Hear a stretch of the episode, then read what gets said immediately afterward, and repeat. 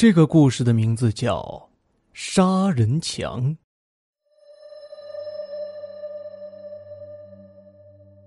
来自遥远的北国的寒风，越过长江的江面，向古老的南京袭来。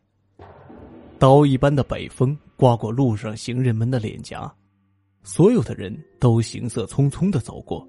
罗周站在寒风里，风吹乱了他的头发，面向着北风，他的眼睛被迫微微的眯起，看着这座六朝古都的远方。他真希望。能够下一场雪，一场久违了的雪，有雪才是真正的冬天。尽管他明白，冬天象征着死亡。南京的冬天，空气里弥漫着一股湿气，谁都说不清这股湿气是从哪儿来的。这气息渗入了罗周的身体，渗入了每座建筑物、每一棵树、每一棵草。罗周觉得。湿气来自于地下，他打了几个哆嗦，终于离开了风口，向厂子里走去。这是一家看上去非常老旧的工厂，就像现在中国大多数的国有企业一样，不断的困境中挣扎着。现在罗周明白，这家工厂的命运已经到头了，厂里已经拖欠了几个月的工资。欠了一屁股账的厂长不知道跑到哪儿去了，厂子已经宣布破产了。这块地已经被卖掉了，再用不了几天，这家厂就要被推土机夷为平地。偌大的厂区里没有多少人，到处都是一片死气沉沉的。这样的寂静让罗周有些怅然若失。忽然，一阵刺耳的救护车的声音响起。罗周看到一辆救护车开进了厂区，发生了什么事他快步的跟在救护车的后面，跑了不多远，车子停了下来，几个白大褂的男人从车上走了下来，他们奔进了一栋破旧的小楼。罗周停在楼前，他知道这栋楼里没有人，只有一间供晚上值夜班的人休息的值班室。很快。几个穿白大褂的男人从楼里出来了，他们几个人合力的架着老李往外拖，而老李的嘴里高声的叫着：“杀人了，杀人了，鬼在杀人，杀人！”老李尖利的声音划破了寂静的厂区，这声音是如此的刺耳，让罗周听着心里一阵狂跳。这是怎么回事？老李平时是一个非常和善的人，性格内向且温和，话也不多，从来没有像现在这样失态过。老李就像发了疯一样，在几个强壮的男人的手中不断的挣扎着。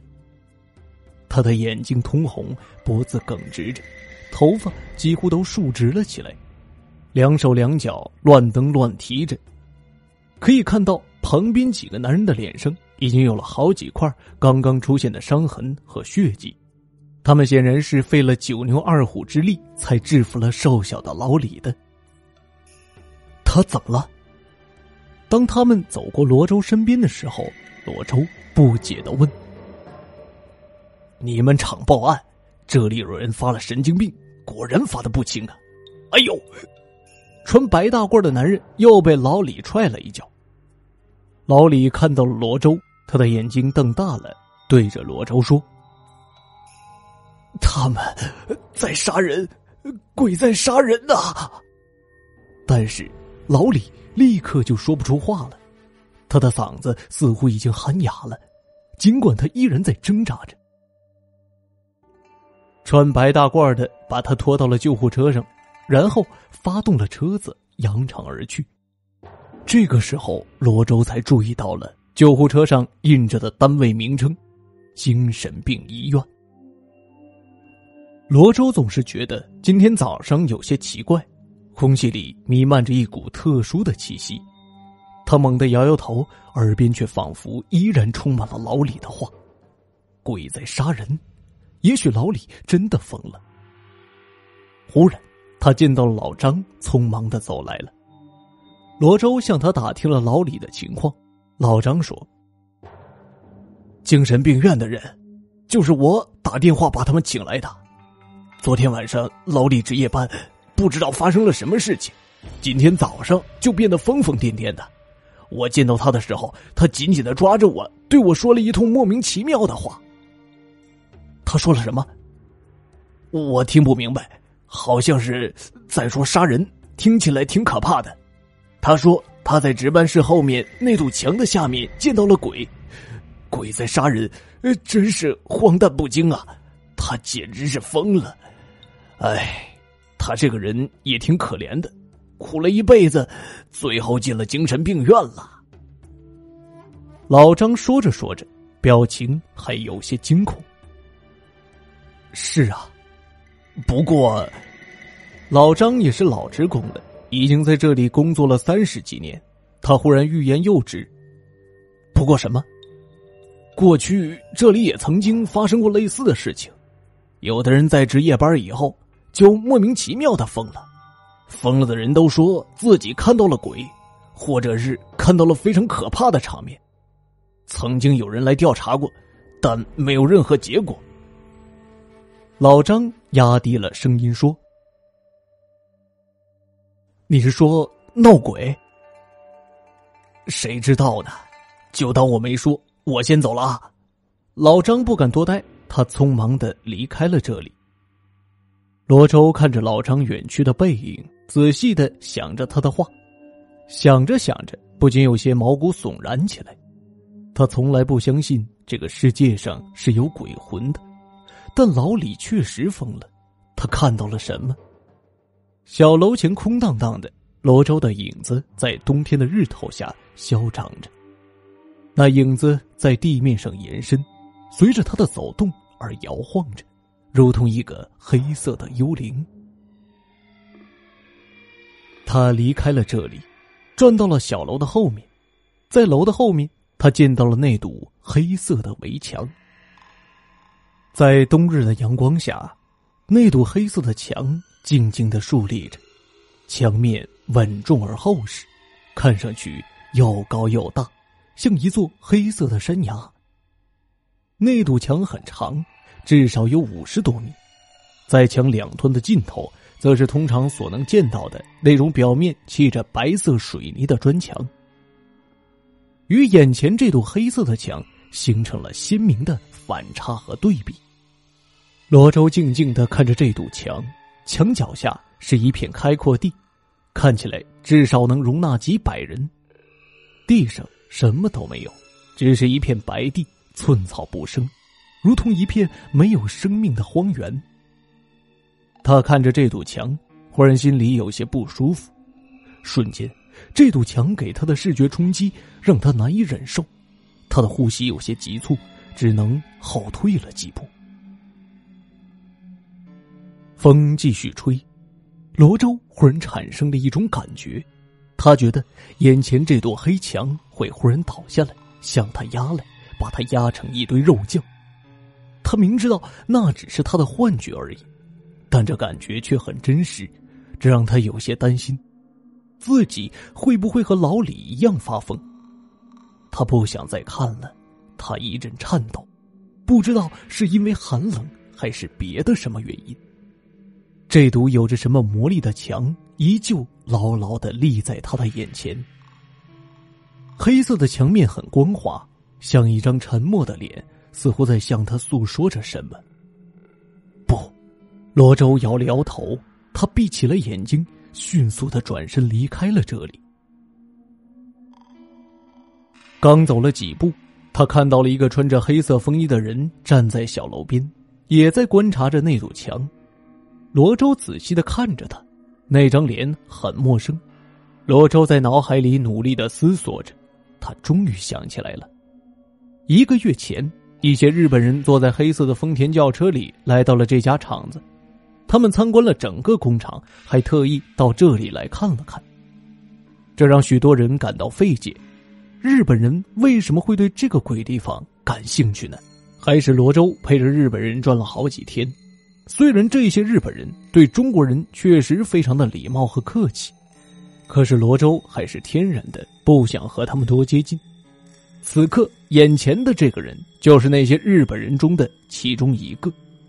当罗周走过他们身边的时候，那个人立刻对罗周笑了笑，微微的鞠了个躬，嘴角掠过一丝奇怪的东西。罗周停了下来，在凛冽的北风里，他的目光一下子变得锐利了起来。两个人的眼睛对视着，似乎在进行某种对峙。最后，日本人却走了，他后退了几步，在他的身后停着一辆日产面包车，车门打开了，里面似乎有好几个日本人。他上了车，然后车子开动了。那个日本人上车前，最后看了他一眼，让罗周有些困惑。他们到这里来干什么？这个厂对他们来说毫无用处，反而是一个负担。但是他却斥巨资买下了这块地和所有的厂房，但直到现在也没有人知道日本人买下这块地到底派什么用处。也许全世界的人都疯了。罗周暗暗的咒骂了一句。厂区里一片萧条，罗周晃了一整天，渐渐的天色暗了。北风更加肆虐的呼啸而过。他没有回家，因为今天是他值夜班。草草吃过晚饭以后，罗周走进了小楼里的值班室。昨天晚上，老李就在这间房子里过的夜，而第二天一早，老李就被送进了精神病院。罗周想着这些，心里忽然一阵莫名其妙的颤抖。他并不是一个胆小的人。但他的耳边却时常响起老李的风言风语。整整一天，这奇怪的声音一直纠缠着他。罗周坐在值班室里，看看值班室窗外的夜色，此刻已经是一片黑暗了。天空中既没有月亮，也没有星星，只有呼啸着的风。他看着窗外，脑子里忽然不由自主的冒出了一句话。月黑风高，杀人夜。罗周再也不愿意想了，他宁可相信老李的发疯就是因为胡思乱想导致的。其实什么事都没有发生过，全是来自于人自身的臆想。通常，人总是被自己吓死的。喜欢看斯蒂芬金小说的罗周这样对自己说。他用自己带来的被子裹着身体。躺在了值班室的床上。还好房间里有暖气，他并不觉得冷。关灯之后，房间里陷入了黑暗，黑的就像是坟墓。罗周闭上眼睛，忽然觉得自己不是躺在床上，而是躺在了棺材里。过了很久，他一直都睡着，但是他还是总觉得窗外有什么声音。那也许是风吹动了窗外的顶棚，那声音就像是在敲一面战鼓，虽然沉闷，但却传得很远，尤其是借着风势。在窗外呼啸的风声里，罗周一直难以入眠。他的耳边忽然又响起了老李的声音：“他们在杀人，鬼在杀人。”啊，不！罗周无法控制住自己，他大叫了一声，坐了起来，睁开眼睛，窗外依旧黑蒙蒙的一片，耳边是北风的声音。他忽然发觉自己的后背已经沁出了一些汗珠，他再也睡不下去了，掀掉被子，穿上外衣，走出了值班室。现在去哪里呢？罗周自己也说不清楚。他只是再也无法在值班室里待下去了，他的脚步在空旷的走廊里响起，不断的传出奇怪的回声。走廊里没有灯，他就像是一个瞎子一样摸索着走到了小楼的门口。他走到了楼外，风，来自北国的风，瞬间吹乱了他的头发。他的身体在风中瑟瑟发抖，似乎随时都会被大风卷走。他本可以走出厂区，到马路上转转，那边应该还有一些人影，可以打发时光。可是他没有，他向另一个方向走去。他转向了小楼的后面，尽管他知道在小楼的后面有一堵黑色的墙。去那儿干嘛呀？他有些莫名其妙。虽然他告诫着自己不要去那个地方。但好像脚已经不长在自己的身上，自动的向那里走去。罗周竖起了衣领，在寒风里不断的哈着热气，搓着双手的手掌。转过一个弯忽然他看到了一片光亮，这让他一直在黑暗中观察四周的眼睛有些难以适应。他眯起了眼睛，用手搓着，过了片刻之后，才看清楚了。在那片白色的灯光里，罗周终于看到了鬼，就在那堵黑色的大墙下。此刻，在这寒冷彻骨的黑夜里，这道白色的光线照耀在这片空地，而眼前这堵黑色的墙几乎已经被光线照成了白色。在这堵大墙之下，罗周看到了鬼影。不是一个，而是许多个鬼影。不，也许是人，可他又实在分不清那到底是人还是鬼。罗周的浑身颤抖着，他不知道自己该怎么办，他的双脚几乎麻木了，只是睁大着惊恐的眼睛注视着那堵大墙底下所发生的一切。杀人，他们在杀人。他看见许多穿着破烂的棉袄和各色旧衣服的人，在那片白色的灯光下，他们的脸都被照得惨白惨白，他们的脸色都是惊慌失措的，他们张大的嘴巴似乎是在大喊着什么，可是罗周却什么都没有听到，除了暗夜里北风的怒吼和嚎笑，他数不清大墙底下到底站了多少人。看起来至少有一二百人，他们长长的排成了好几排，就像是在拍什么集体照，但是又不像是在拍照，因为他们没有什么秩序，乱作一团。有的人还在相互搀扶着，而大多数人的身上还绑着绳索。这些人里有一半是女人，她们看上去都是衣衫不整的样子。大多面带着羞愧耻辱的表情，其中甚至还有几个挺着大肚子的孕妇，还有许多头发花白的老人和调皮的孩子。真正的中青年男子倒不多，有一些孩子还很小，尚抱在母亲的怀里。罗周甚至还看到其中有一个婴儿正在母亲的怀中吃着奶。这些是什么人？他们为什么会在深更半夜来到这行将被拆除的厂区来呢？罗周开始怀疑自己是不是和老李一样有神经病而产生了幻觉了。不，这不是幻觉，他确实见到了这些人。这些人站在那堵大墙底下，惊慌失措的看着罗周。你们是谁呀？罗周向他们大喊着。尽管这些人都在张嘴说话，可是罗周什么都没有听到。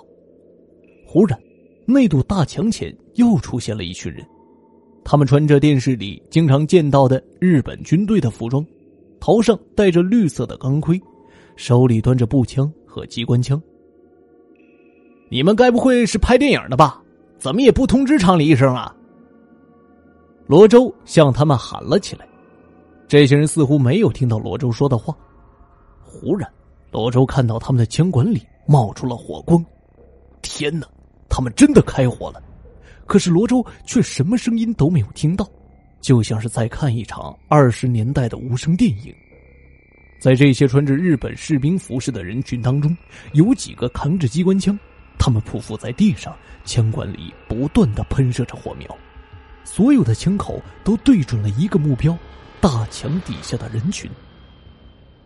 有人中弹了，不，许多人都中弹了，他们的胸口瞬间绽开了一个大口子，鲜血像喷泉一样从胸口、从腹腔甚至从头顶涌出。鲜血染红了他们的棉袄，染红了脚下这片荒凉的大地。第一排中弹的人都倒了下来，接着是第二排，所有中弹的人都张大着嘴。罗周虽然听不到他们的声音，但可以看出他们的口型。他知道他们是在喊救命，也有的人在喊畜生。罗周张大着嘴看着这一切，他一步都动不了。他不知道眼前所见到的是真实还是幻影，唯一能肯定的是，现在那堵墙下正在进行着杀人的勾当，不是在拍电影，而是确确实实的屠杀。是的，鬼在杀人。在那堵黑色的大墙之下，那些穿着日本军服、戴着钢盔、端着步枪和机关枪向人群肆意扫射的，不是人。他们绝对不是人，而是一群鬼。老李没有精神病，他说的一点都没有错，鬼在杀人。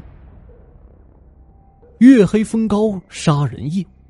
罗周看到许多孩子也中弹倒下，这些孩子倒下的时候，脸上还挂着笑容。他们也许真的以为那些人是来给他们照相的。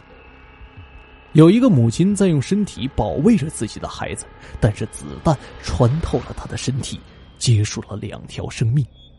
还有，还有那几个孕妇，他们被子弹洞穿了肚子。看着这些，罗周忽然想吐，忽然想哭。每一个倒下的人脸上各有各的表情，有的愤怒，有的仇恨，有的羞愧，有的耻辱，还有的冷漠。最后一个倒下的是一个戴着眼镜、留着长长的黑色胡须的中年男子，他站在最后，在大墙的终点，几排机关枪的子弹射进了他的胸膛，他的胡须在风中颤抖着，他的目光里闪现出某种特质的东西，似乎还隐含着什么。最后，他缓缓的卧倒在一片尸山血海中。罗周再也控制不住自己了，他向那些杀人的鬼冲去。正当他即将抓住一个军衔为中尉的鬼的时候，灯光忽然灭了，那些耀眼的白色光线立刻消失的无影无踪，黑暗又重新笼罩在了罗周的头顶。一切都消失了，真的一切都消失了吗？罗周跑到了大强的跟前，什么都没有。刚才那些人呢？那些被杀害的人们去哪儿了？地上空空如也，什么都没有，还是一片寸草不生的白地。而那些杀人的鬼也瞬间不见了踪影，逃回了阴曹地府。寒风依旧凛冽的刮过，罗周缓缓的走到那堵黑色的大墙前，虽然一片黑暗，但是他看不清楚。还是触摸到了那堵墙面，那墙面冰凉冰凉的，就像是死人的身体。他的手立刻缩了回来，不敢再碰这堵墙了。他抬起头，仰望着黑暗的天空，没有人给他以答案。见鬼了！刚才那道白色的亮光又是从哪儿来的？他回过头去，后面的小楼沉浸在黑暗中。什么都看不清。罗周忽然心里一凉，他不想自己和老李一样也被送进了精神病院。他大口的喘着气，飞快的离开了这里。他一路快跑着，转过弯，冲进了小楼。在小楼黑暗的走廊里，他停了下来。现在去哪里？反正此刻就算吃一瓶安眠药，他也睡不着觉了。忽然，他想到了什么。罗周跑上了二楼，这里过去都是办公室，厂子倒闭以后就没人管了。他按照记忆摸到了厂档案室的门口，门没有锁，他推开了门。他把电灯打开，档案室很久没人管了，发出了一股纸张陈腐的味道。罗周曾经在这间档案室工作过，他熟悉这里的资料排列。自从厂子倒闭了以后，就没有人再动过这里的东西了。他找到了这家厂子过去的档案资料，原来这家厂子的前身是南京国民政府的一家化学研究所，始建于一九二九年。一九四九年以后，研究所被改成了一家化工厂。档案里显示，这家化学研究所的创始人名叫林正云，生于一八九零年，一九一二年赴美国留学，在海外学习和研究了十七年。成为当时著名的化学家，也是美国一所大学首位华人教授。一九二九年，林正云归国，在南京创立了这家化学研究所，担任研究所所长，为当时的中国提供化学工业人才和进行化学方面的研究。接着，罗周在档案柜的最里层发现了一叠资料，他仔细的看了看，原来竟是林正云的工作日志。他如获至宝一般的翻开了这本工作日志，他粗略的看了看，日志从一九二九年十月二十日开始，一直到一九三七年十二月十八日结束，总共持续了八个年头，一天都没有中断过。罗周决定从后面看起，他翻到了一九三七年十二月一日的工作日志，林正云用毛笔工整的写着这一天的日志。制造影像墙的材料已经全部运到了，这些材料来自于安徽的一座磁铁矿场，我们正在全力以赴的用这些特殊的磁铁矿石修建这座墙。经测算，我估计两个星期内就可以完工了。研究所的全体同仁们都很高兴，因为我们正在进行一项重要的实验。虽然缺乏经费，但我们依旧靠自己的力量。即将完成了，也算是没有辜负大家几年来的辛苦研究。不过，今天早上传来了一个坏消息：常州沦陷了。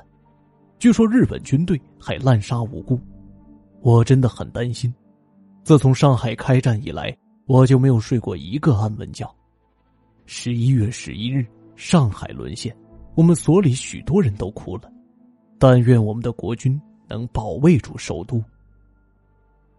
十二月十日，经过这些天的努力，影像墙的工程已经进入了收尾阶段。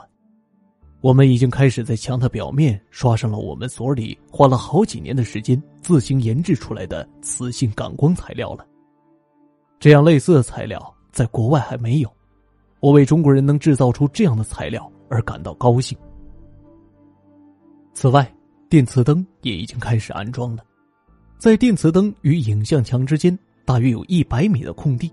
届时，电磁灯所发射出的电磁光线将把空气中所有的物质影像都投射到影像墙上，这样就可以用影像墙来记录影像了。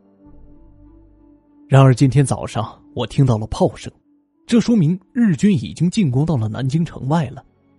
我没有想到，我们的国军居然如此的不堪一击。空有数十万大军和郊外的城防工事，却无法打退日军的进攻。看来，民国的首都已经危在旦夕了。许多人都劝我尽快的离开南京，如果现在走，也许还来得及。可是，我们现在的实验已经进入了关键时刻，绝不能再耽搁了，否则就会前功尽弃。我决心留下来完成试验。十二月十三日。呜呼哀哉！日军入城了，我偌大的一个中国，居然连几个倭寇都打不过，连首都都送入了敌手。吾辈真的是愧对列祖列宗啊！此刻的南京城已经风声鹤唳，草木皆兵了，城上乱成了一团，许多溃兵来不及逃走，只能丢下了武器，等待投降。而我没有走，研究所的大多数人都没有走。我们必须完成我们的使命。在隆隆的炮火声中，影像墙即将竣工了。愿老天保佑我们。十二月十四日，许多难民涌进了我们的化学研究所，他们全都惊慌失措的样子，其中有些人还受了伤。他们告诉我，日本人一进城就开始对平民百姓进行屠杀。他们见人就砍，烧杀抢掠，许多妇女也遭了殃。所有的人都非常害怕，他们的房子已经被日本人烧了，家里的财产被洗劫一空，现在外面的街头已经是恐怖的世界了。我看着这些人，不知道该说什么才好，我只感到心里万分痛苦。我恨我只是一介书生，不能上阵杀敌。我们所里存着一些粮食，足够大家过冬了。我们把粮食拿出来分给了这些难民，让他们挤在研究所的房子里，希望日本人不要找到他们。十二月十五日，影像墙终于完工了。这是一堵用特殊的磁铁石修造的大墙，墙面上还刷着厚厚的一层磁性感光材料。我看着这堵黑色的大墙，心里不知道是什么滋味。它高大而厚实，看起来就像是一道长城，可它终究无法抵抗倭寇。现在我只能对这堵墙说：“你诞生的不是时候。”今天。我的一个学生冒险走出研究所去接他的家人，结果他回来的时候已经失去了一条胳膊。他说他走到自己家里的时候，发现父母已经被杀害了，而自己的妻子也被强暴后自杀。他一岁的儿子被日本人的刺刀捅死在了摇篮里。疯狂的他去找日本人报复，结果被日本人抓住。他们没有杀他，而是砍下了他的右手。为的就是让他永远生活在痛苦中。现在他回到了我们所里，少了一只胳膊，他疯了。十二月十六日，按照原计划，应该是今天进行实验的。可是看着这么多难民，我们首先要做的是维护他们的生命。不断有逃难的老百姓躲进我们的研究所，他们带来的消息越来越可怕。日本人确实已经开始屠城了，屠杀的对象不分男女老少，其手段残忍无比，简直就是群畜生。有一个死里逃生的难民告诉我，昨天下午，日军从司法院等难民收容所带走了两千多名难民，押到了汉中门外，用机枪扫射后赋以刺刀捅，然后用木柴并浇上了汽油焚烧，情景惨不忍睹。我听了，震惊了。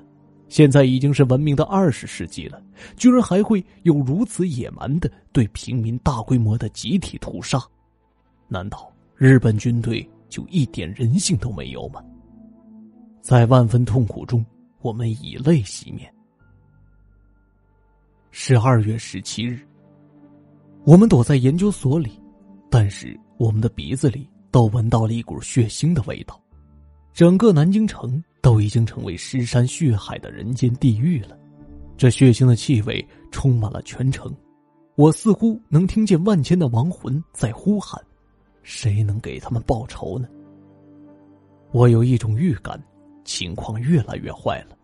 现在我们所里已经藏了两百多的难民，日本人很快就会找到这里。我看着这些无辜的人们，他们中有许多是老人。女人还有孩子，甚至还有孕妇，我的心里如同刀绞一般。在野兽面前，我没有能力保护他们，我甚至连我自己都保护不了。十二月十八日，上帝呀，为什么对中国人这样的不公平？我担心的事情终于发生了，日本人找到了这里，他们荷枪实弹的闯了进来。我甚至能看到为首的一个日本人手里提着的军刀还在淌着血，那个畜生的腰间还挂着几颗中国人的人头。他们把两百多个难民全都关在了地下室，然后把其中稍有姿色的女子带到我的实验室里蹂躏，而我们几个研究所的工作人员则被关在了档案室里。我现在什么都不能做，只能在档案室里写着我的工作日志。我明白，我们这些人一个都活不下去了，我们都将成为那些野兽下的刀下亡魂。是的，我们逃脱不了死亡，但是我想让我们的子孙后代记住我们的遭遇，记住在一九三七年十二月的南京所发生的一切。此刻，夜色已经降临了，窗外寒风凛冽，这风带着死亡席卷着南京城。一个日本军官走进来，命令我们准备一盏探照灯，把楼下的那块空地照亮。我们研究所并没有什么探照灯，只有一盏功率为两千瓦的电磁灯。此刻，那盏电磁灯就高高的悬挂在影像墙上。电磁灯只要一亮。灯光所照到的所有物体都将把自己的投影反射到影像墙上，然后将被影像墙的磁性材料记录下来，永远的保存着。只要再把另一种电磁灯重新的投射在那堵墙上面，所有被记录的影像就会自动的呈现出来，就像是永恒的一场无声电影。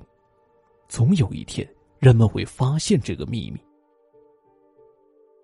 电磁灯的开关就在我的手上，我开动了电磁灯，瞬间，楼下的这片空地被耀眼的白光所笼罩着。日本人用刺刀把地下室里的难民们驱赶了出来，他们让难民们在我的楼前排列了开来。两百多人都面对着影像墙和电磁灯的光线。这时候，那个日本军官又来到了我们的房间里，他命令我们也下去。我们将和那些难民们一同被屠杀。我点了点头，我明白自己就快要死了，我不再留恋什么，我只希望现在我所进行的科学实验能够成功，能够通过我的电磁灯和影像墙，把这大屠杀的罪证永远的记录下来，让后世子孙铭记我们民族的灾难与另一个民族的罪恶。好了。我的工作日志到这里为止了，我会把工作日志放入档案柜，留待后人的发现。永别了，朋友们。林正云，林正云的工作日志到此为止，这是最后一页。看完这一页，周罗全都明白了，他沉浸在一种巨大的痛苦和愤怒中。他大口的喘着气，好像经历了工作日志里所记录的一切。窗外的风继续呼啸，现在罗周明白，那堵黑色的大墙其实就是一个巨大的摄像机，他把所有的电磁灯照耀下发生的事情都记录了下来，然后在另一种电磁灯的光线下，再把影像重新显现出来。他刚才所看到的，就是当年在电磁墙前被记录下来的影像，那就是在南京大屠杀中所发生的一起集体屠杀事件。罗周知道，从来没有人能用摄像机记录下南京大屠杀中的大规模集体屠杀事件，但是那堵墙记录下来了。这是铁证，铁证如山，不容抵赖的铁证。在这些工作日志的最后，罗周还看到了一张林正云的照片，照片下面写着拍摄日期是一九三七年十二月五日。照片上的林正云四十多岁的样子，戴着一副眼镜，留着长长的黑色胡须，就是他，没错。刚才罗周在黑色的大墙前所见到的那个最后倒下的中年男子，他就是这张照片中的林正云。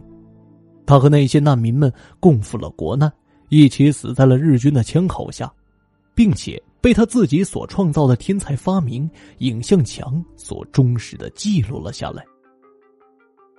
罗周小心的把这些工作日志放在了一个皮包里，他要把这些珍贵的资料保存下来，不能随着这栋小楼一起被毁掉。忽然，他听到了一阵巨大的声响，那不是风声，绝对不是。怎么回事？罗周的心里一惊，他忽然想到了什么。不，他带着皮包飞快的跑出了档案室。他冲下了楼梯，跑出小楼，转到了小楼的后面。他又见到了耀眼的光线，此外还有飞扬的尘土。在一盏巨大的灯光下，他看到了一辆推土机。那是一辆巨型的推土机，是他所想象的那种最大的型号。那台推土机正在用那巨大的前铲推倒那堵黑色的大墙。不，罗周高声的叫了起来：“这是罪证，杀人的罪证，他们在销毁罪证。”罗周看到了那些日本人，他们戴着红色的头盔，穿着西装，站在空地上，怡然自得的指挥着推土机的作业。他们发现了罗周，用一种轻蔑的目光看着他。来不及了，已经来不及了！那辆巨大的日产推土机已经把整堵墙全都推倒了，尘土高高的扬起。不，那不是尘土，是特殊的磁铁材料。现在已经在推土机下变成了一堆废墟了。现在黑墙已经消失了。面对着黑墙的废墟，罗周跪了下来。这是罪证，被销毁的罪证。他明白了，为什么日本人会看中这家工厂，因为他们已经知道了这堵黑色的大墙里蕴藏的秘密。他们处心积虑的是这家工厂破产，然后买下了这片土地和厂房，最后一步就是销毁罪证。老李的发疯。也正是因为他们用电磁灯使那些影像产生出来的，而以前的闹鬼传说，则可能是因为电闪雷鸣等自然因素造成的。现在，那些日本人已经谈笑风生的离开了这里，推土机也开走了，只留下了一片黑色的废墟。罗周的目光里闪着一些泪水，狂风呼啸而过，卷落了他的头发。使他的样子，看上去有些可怕。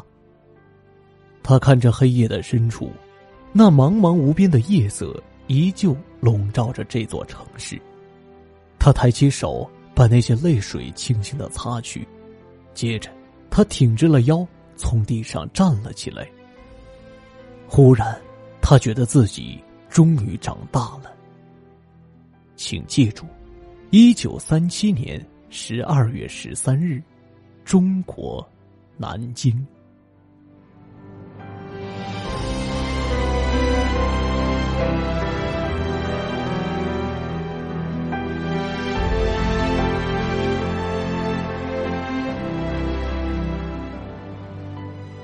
听众朋友，杀人墙的故事就为您播讲完毕了，感谢您的收听。另外呢，在此啊，放出一个重磅的消息啊，墨梅在喜马拉雅的直播间已经开通了。墨梅会不定期的呢，在喜马拉雅的直播间直播，时间呢一般都是在晚上的九十点钟左右。这个时间段呢，都是可以大家互相互动啊、聊天的一个直播形式。呃，墨梅呢也会准备更多的有趣的一些项目啊，在这个直播中给各位呈现。呃，希望各位啊，如果您是关注了墨梅这么多年这个鬼故事啊，或者是其他的有声书的一个铁粉，千万别忘了前来参与啊！墨梅在这里欢迎各位的光临。好的，本期节目到这儿就结束了，感谢您的收听，我们下期节目再会。